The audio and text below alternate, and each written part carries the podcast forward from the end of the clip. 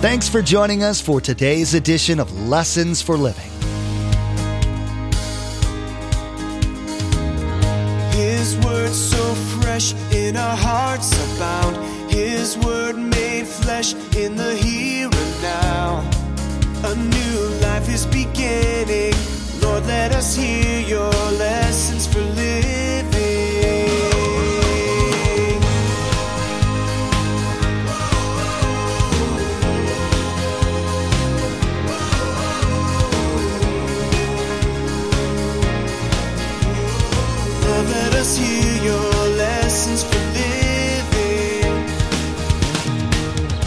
Satan wanted Jesus to fail in these temptations by relying on his own strength, his own power and wisdom. That is not being filled with the Spirit. I'm smart enough. I'm wise enough. I can do this myself. I got plenty of experience. Let me just do it. And we forget the first thing on our bracelet says pray first. No, you can't do that. Jesus defeated Satan by being filled with the Holy Spirit, not by being filled with himself. God designed our lives to be lived in the power of the Spirit. Otherwise, we will not overcome the temptations. Jesus' story in the Gospels is not only given to us to try to know about Him and eventually to know Him in relationship, it's here for us to understand how to successfully live the Christian life. The hallmark of Jesus' life is his total dependence upon the Holy Spirit for the power to do what it was he needed to do. The story of Satan's unsuccessful attempt to get Jesus to do things in his human power rather than through the power of the Holy Spirit and in God's timing is a poignant lesson for us on how not only to survive, but thrive as we're faced with temptations from without as well as within.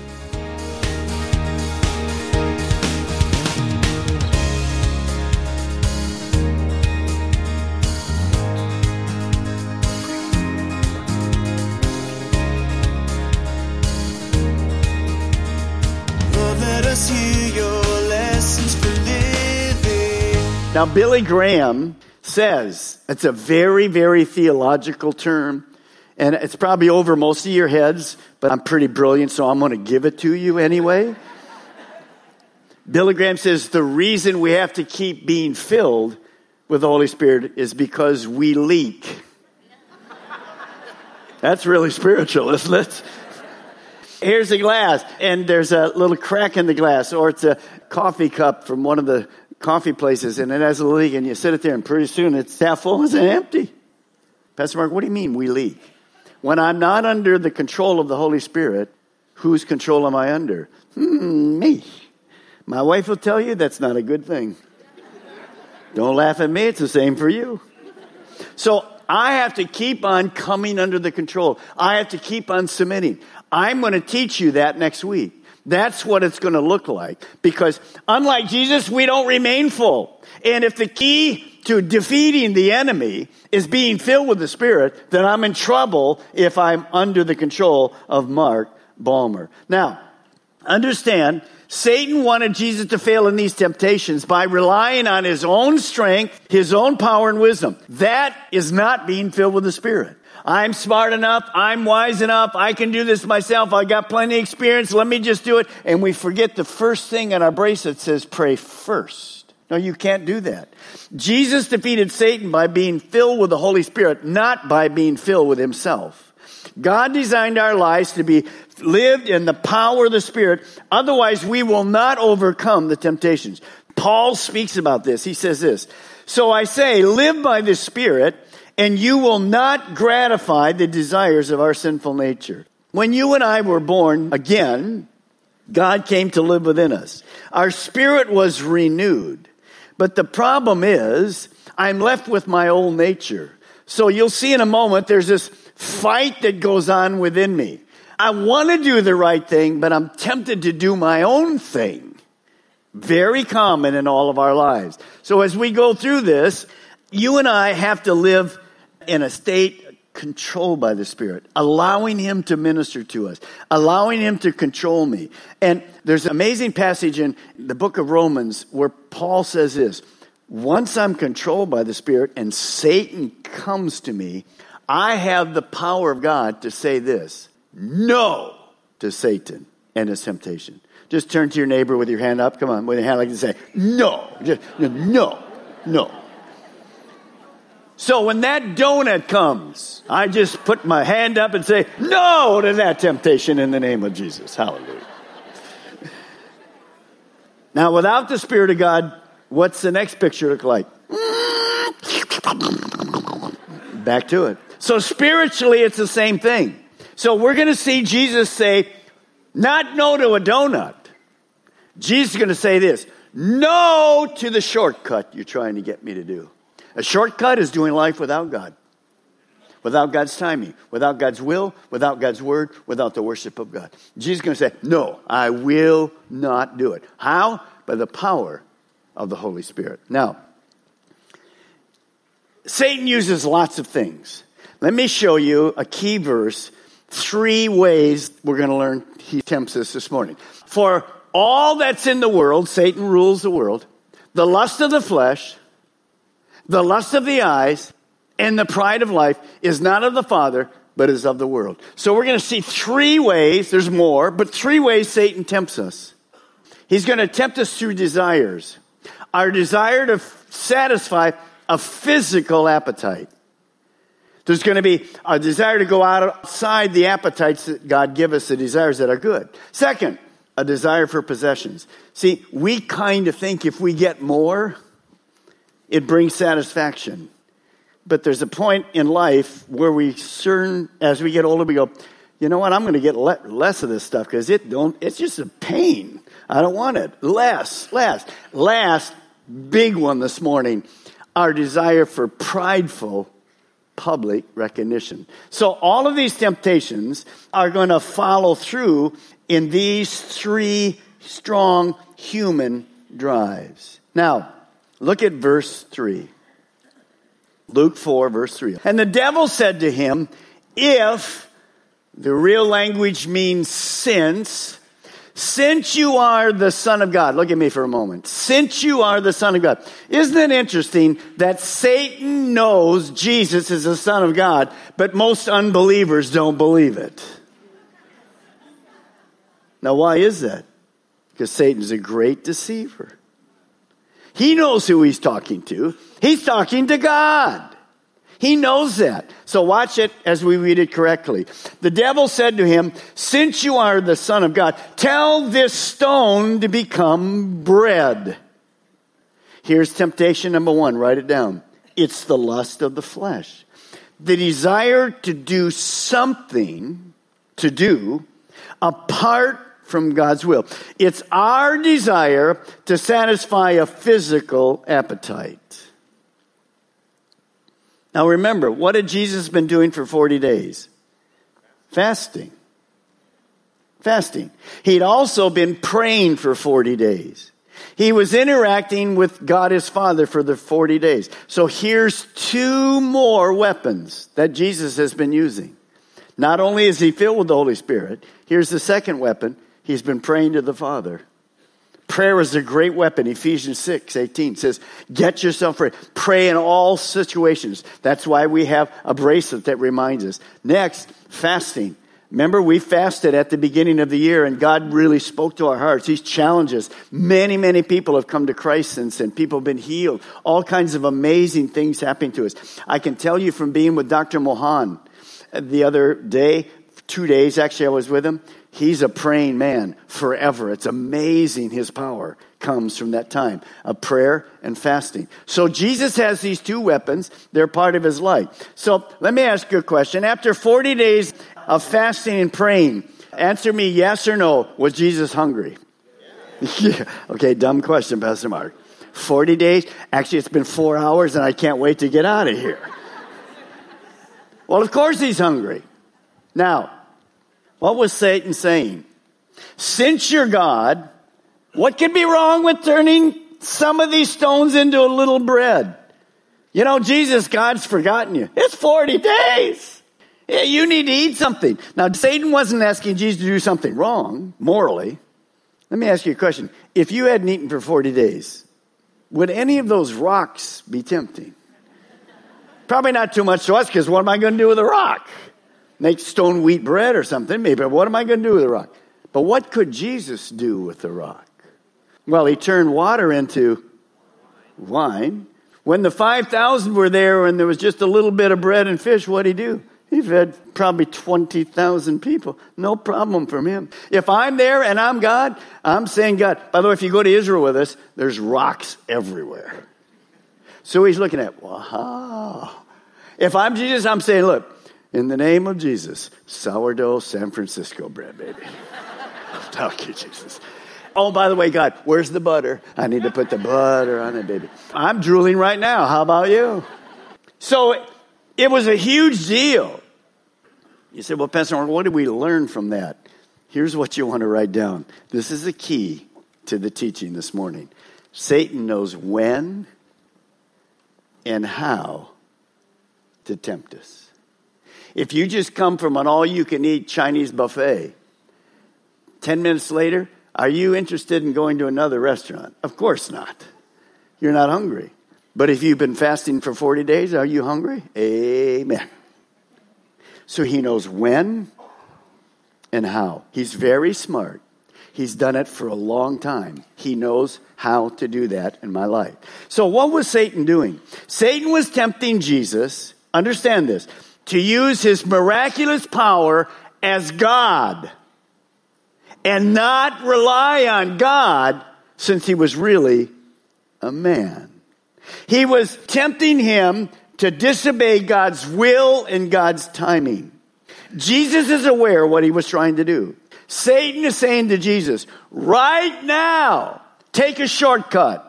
Your physical needs are more important than your spiritual needs. He was challenging him instantly at that point.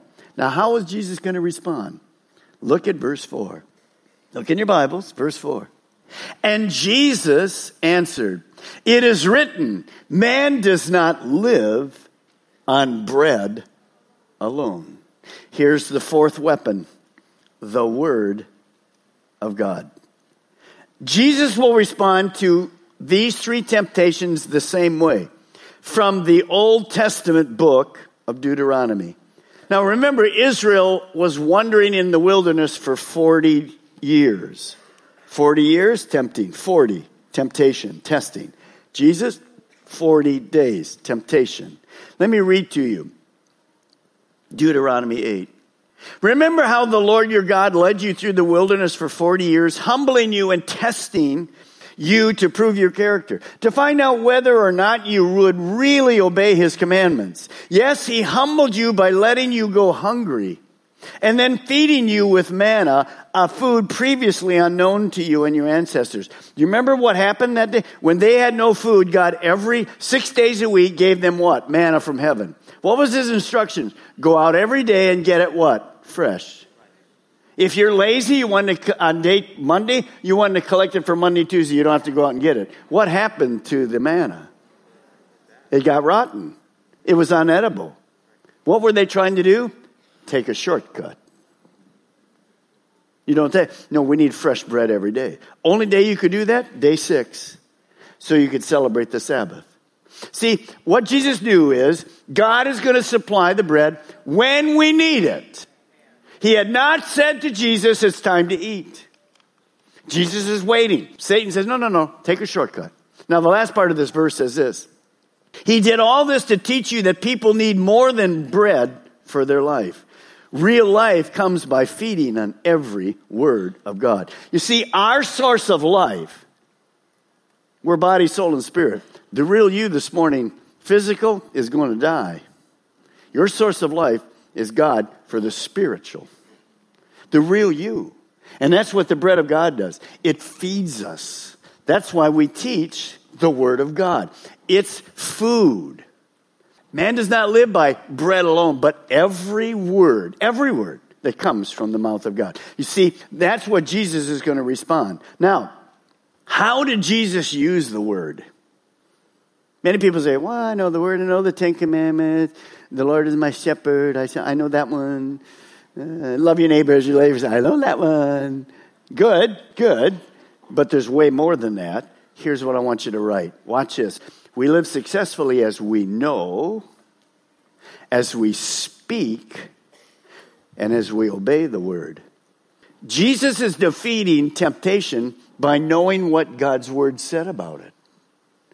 You can't know a scattered few verses and be effective because Satan's a deceiver.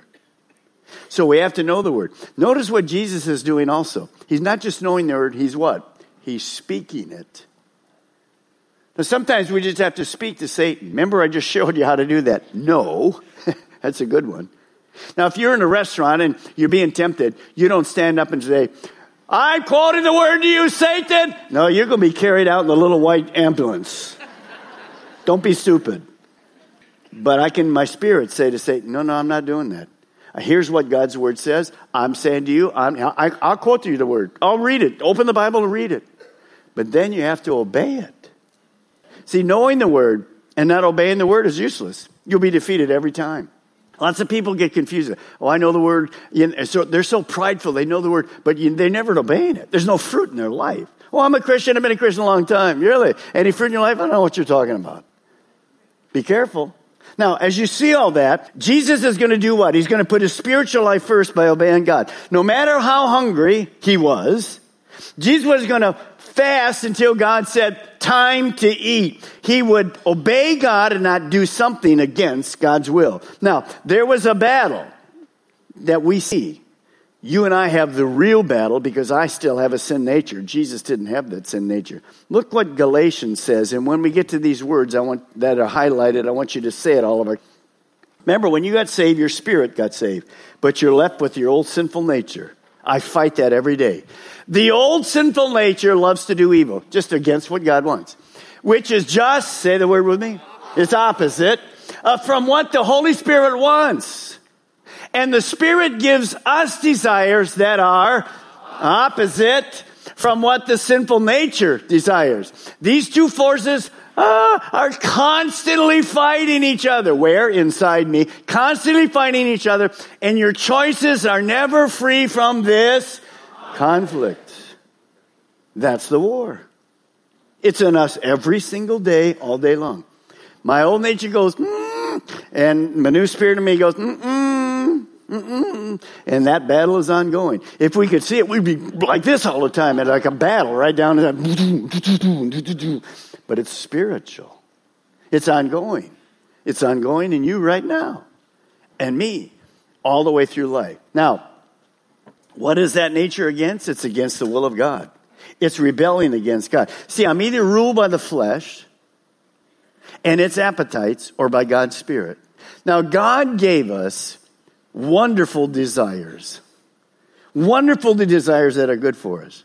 How many are glad for the hunger desire that God gives you? The rest of you lying through your teeth. You're already, that donut's already got you. How many glad that when you're hungry, you can eat? Uh, you, you, you, just want that desire. That hunger desire is fantastic. How about thirst? Thirst is a great desire.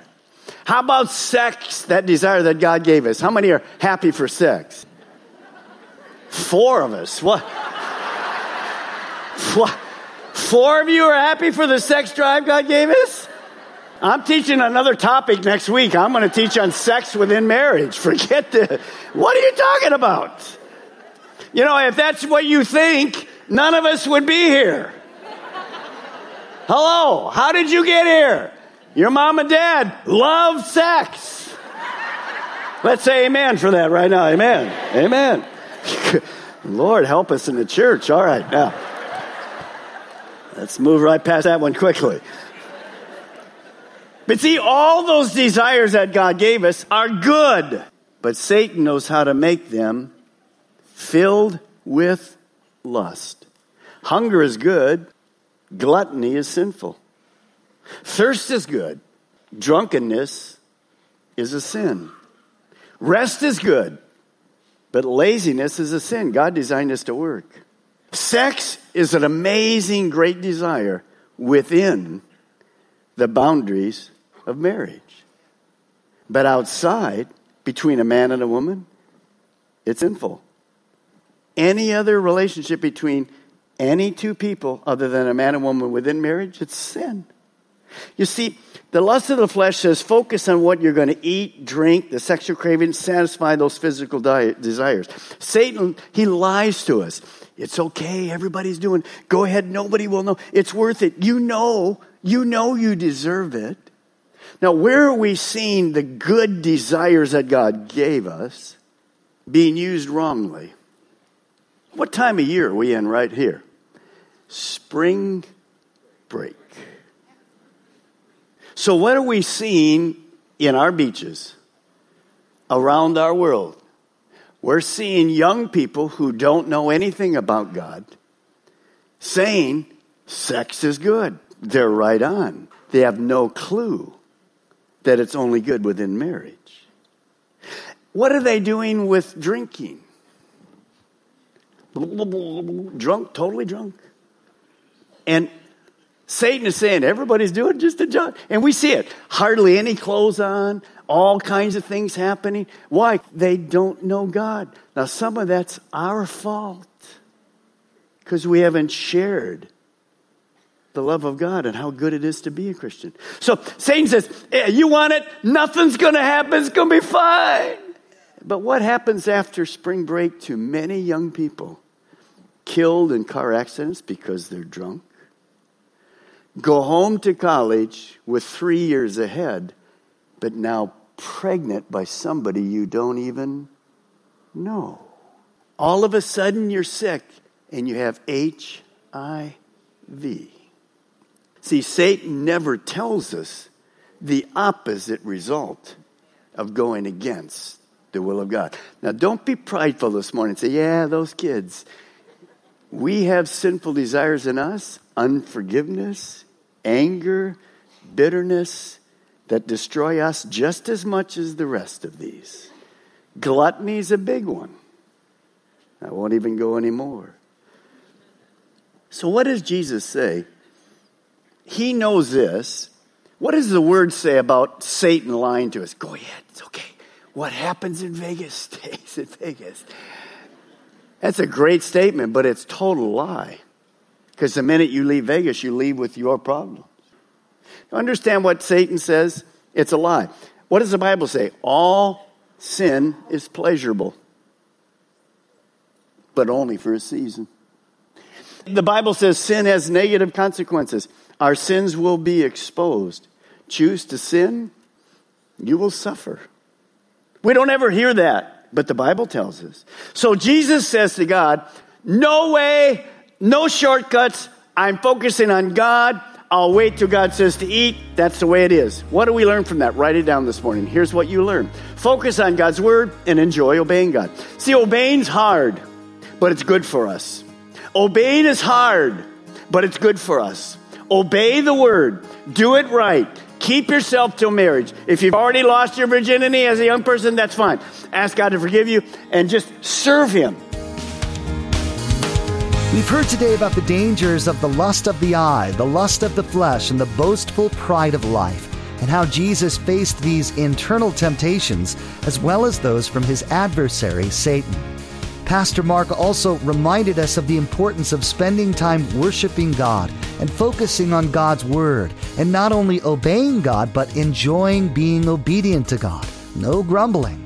You've been listening to Lessons for Living, the teaching ministry of Mark Balmer of Calvary Chapel, Melbourne. Each day here on Lessons for Living, we share messages that Pastor Mark taught at the main campus in Melbourne.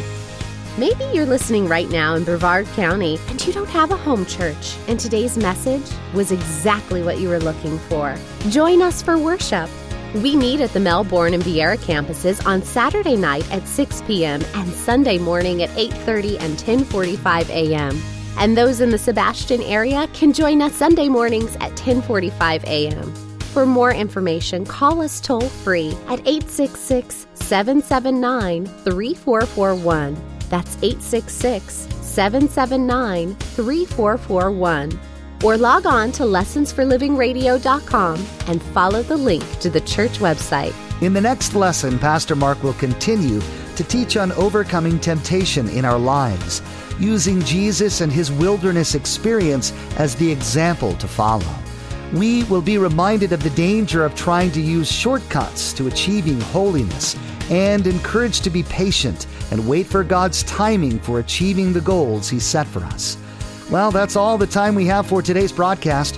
From all of the production team your Lessons for Living, we want to say thank you for tuning in and may God bless you. And together, let's do life right.